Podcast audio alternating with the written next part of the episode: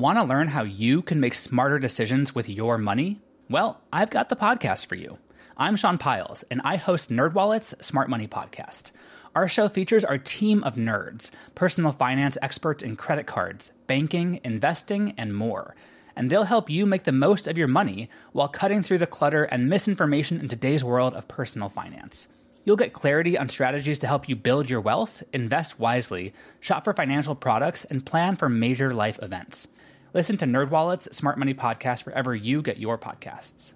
Today is October 21st, and you are listening to Transport Topics. I'm Esmeralda Leon.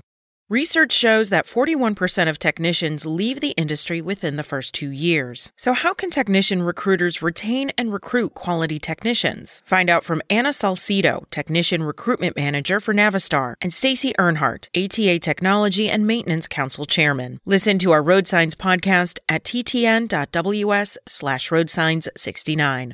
Now let's dive into the day's top stories.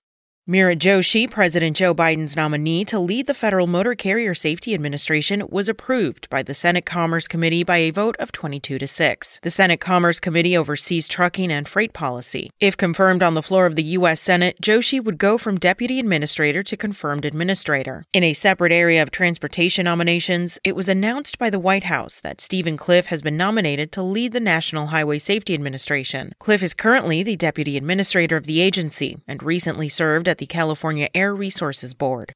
Arizona based Knight Swift Transportation Holdings reported strong third quarter revenue and earnings improvements yesterday. According to the company's earnings report, it posted net income of $206.2 million in quarter three and total revenue of $1.64 billion, which is up 35.7% over the same time last year. The results surpassed expectations by investment analysts on Wall Street, who had been expecting $1.55 billion.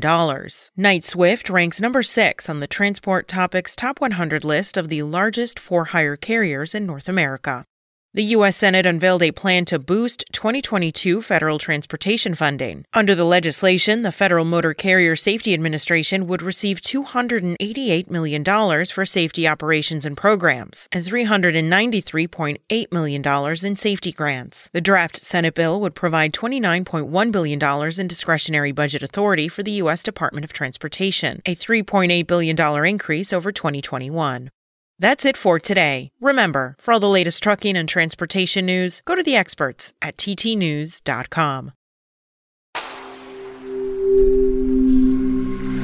Spoken Layer. Want to learn how you can make smarter decisions with your money? Well, I've got the podcast for you. I'm Sean Pyles, and I host NerdWallet's Smart Money Podcast. Our show features our team of nerds, personal finance experts in credit cards, banking, investing, and more. And they'll help you make the most of your money while cutting through the clutter and misinformation in today's world of personal finance. You'll get clarity on strategies to help you build your wealth, invest wisely, shop for financial products, and plan for major life events. Listen to NerdWallet's Smart Money Podcast wherever you get your podcasts.